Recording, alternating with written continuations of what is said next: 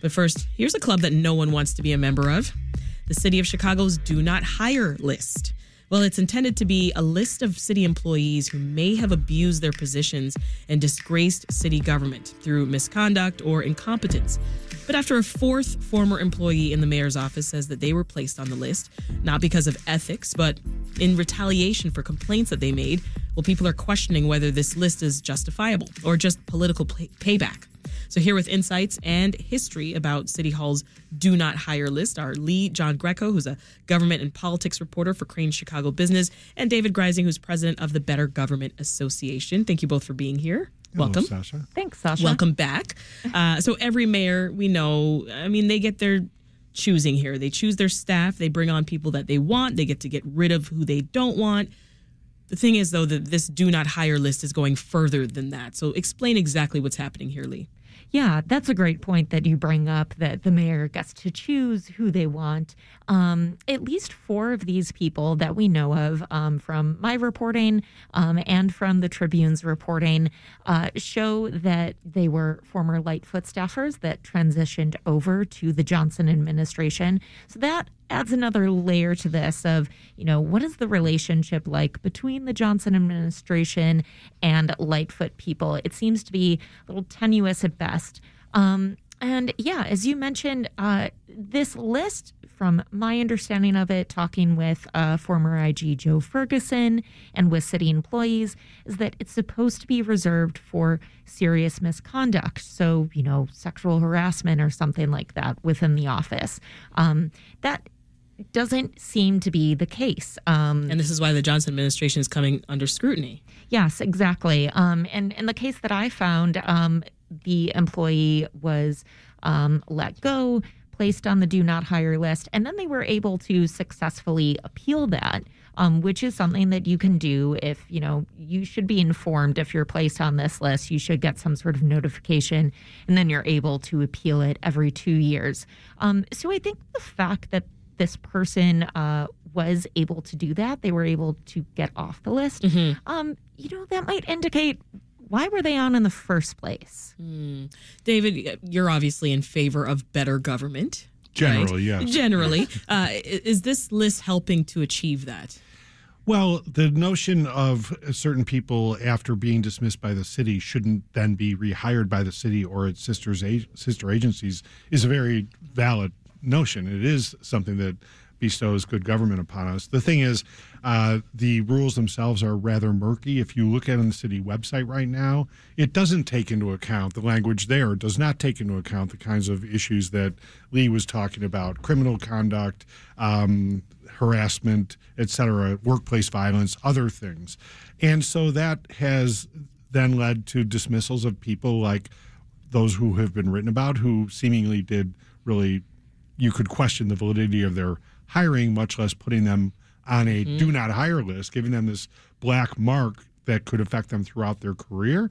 Uh, but if you read the letter of the rules as currently written, one could argue the city's just following the rules by putting them on the list. Yeah, David and I were discussing this actually right before the show, looking at what the policy actually says. And the current policy, if you go to the city's Department of Human Resources uh, and you look at the ineligible for rehire criteria, um, it is fairly vague. They, you know, give the reasons as termination, discharge, uh, resignation, or retirement of lieu of discharge, meaning the employee knows that they've been served charges, and so they figure, oh, well, I'll just get out in the Yeah. meantime. Or employees who resign uh, while they are under investigation by a body like the OIG. Um, and so that's what the current policy says. But we were looking at an earlier policy that BGA had. Um, it seemed to be dated 2011, and that was the one that actually got into more specific reasons, more specific violations like criminal offenses, making false statements to a city official, Yeah. harassment. So it's very strange. Why is the policy now that seems to be out there more vague instead of more Yeah. specific? Yeah, others in the past that have ended up on this list. Jason Van Dyke, right? Duh, we, we know is right. the former Probably Chicago police officer rehired, who, who fired uh, 16 shots, killing uh, Laquan McDonald.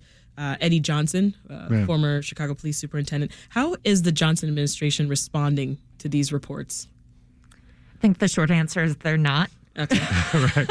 I, I reached out to them uh, and wanted to more or wanted to know more about the policy, um, and they basically sent me uh, the same statement that I think they sent the Trib, which is just we're not going to talk about. Yeah. You know, I have the quote here. We wholeheartedly reject any claims of inappropriate behavior or employee retaliation. And this was from uh, Ronnie Reese, Johnson's Yeah. spokesperson. there there are bigger issues here that that the Johnson administration and really the city at large, including the city council, need to be addressing. For example, city council for a while really didn't think that it fell under uh, this rule, and it took uh, the departure of Noelle Brennan, who was the enforcer for the Shakman decree, pointing that out to finally get city council to say, yeah, we won't hire people on the do not hire list.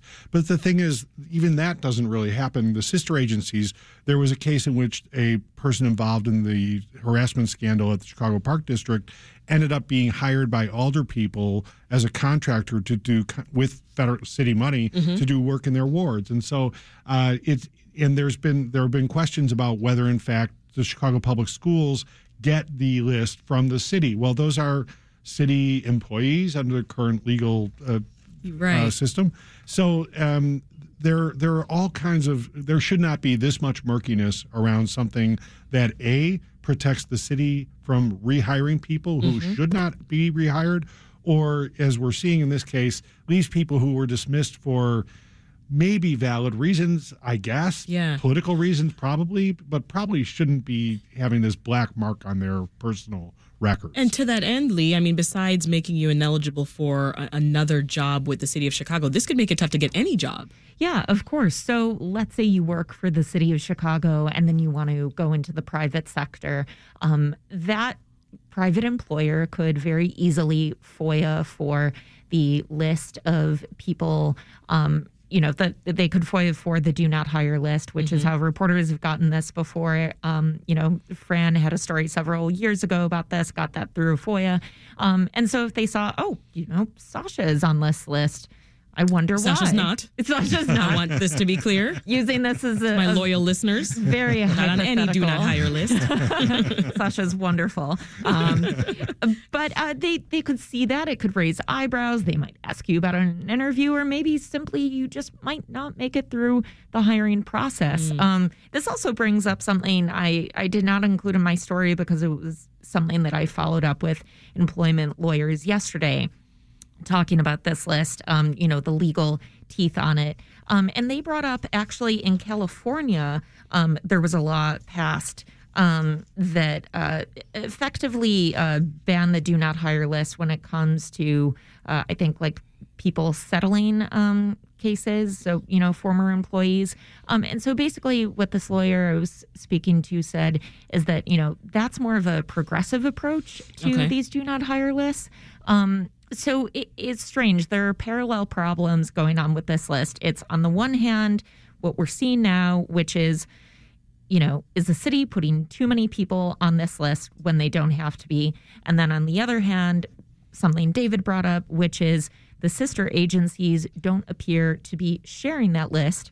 Um, and this is something that current IG Deborah Witzburg uh, brought up, and also uh, Alderman Scott Waguespack. When I originally called him about this list, he said, Well, my original concerns were actually that this is too narrow, that we're not sharing it enough. okay. So I think that's why this list merits a review. There, there is a case in CPS in the Chicago Public Schools where um, the list that they keep was not being shared with charter schools, and charter schools have their own hiring policies.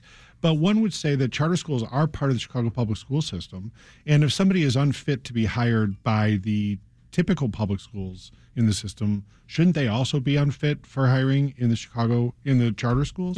And and so again, there's there's a lot of inconsistency, way too much room for interpretation right now, and and probably not enough detail in the current policy posted on the city's um, HR website.